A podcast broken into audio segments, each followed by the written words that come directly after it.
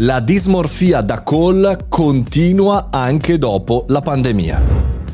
Buongiorno e bentornati al caffettino, sono Mario Moroni e qui davanti alla macchinetta del caffè virtuale. Oggi parliamo di dismorfia, che è una parola abbastanza importante, soprattutto negli ultimi tempi, coniata da un fenomeno che è cominciato su Snapchat. Nel 2015 viene coniato questo termine per individuare tutti quei comportamenti particolari di persone che, utilizzando il filtro di Snapchat, volevano apparire nella realtà con quel filtro, che non era soltanto quel filtro che ti fa diventare con la faccina da gattino, ma magari ti fa scomparire delle rughe, magari ti, ha, ti ingrandisce un po' gli occhioni, insomma, ti trasforma. È stato coniato questo termine per questo che io direi questo disturbo. Un disturbo importante che però nell'articolo molto interessante che vi invito a leggere di Amit Katwala, senior editor di Wired UK, parla di questo fenomeno di dismorfia da Zoom, in più in generale da video call, ovvero dopo 18 mesi di utilizzo di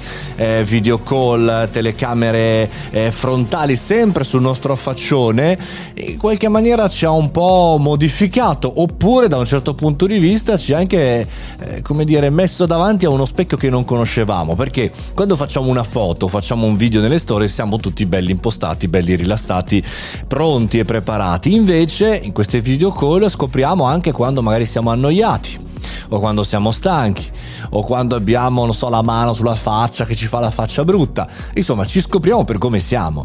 E per cui in questo bellissimo articolo c'è stato fatto proprio uno studio in cui eh, la dermatologa Shadi Karush ha notato un trend veramente pericoloso, allarmante, ovvero un picco di richieste di appuntamenti per eh, situazioni estetiche, ovvero in questo periodo tutti alla ricerca di un eh, aumento della propria eh, bellezza bellezza, fra virgolette, quindi in aumento anche alla chirurgia estetica. Da una parte siamo bombardati sui social di persone perfette, no? O anche in televisione con le luci giuste, con gli occhietti precisi, belli tutti rilassati, cosa non vera perché tutti siamo stanchi e distrutti, questo periodo ci ha tutti un po' devastati, no?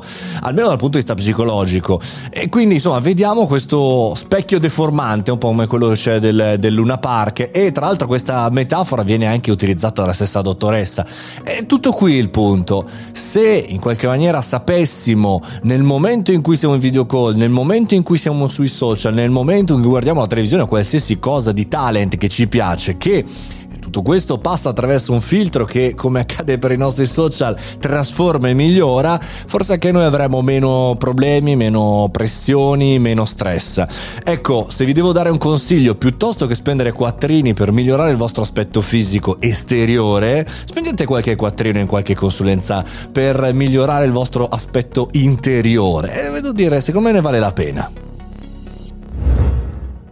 E questo assist agli amici psicologi, psichiatri, terapeuti è veramente clamoroso. Fatelo dove volete, online, di persona, però quello credo che sia una cosa importante, soprattutto parlare con qualcuno ogni tanto di fisico.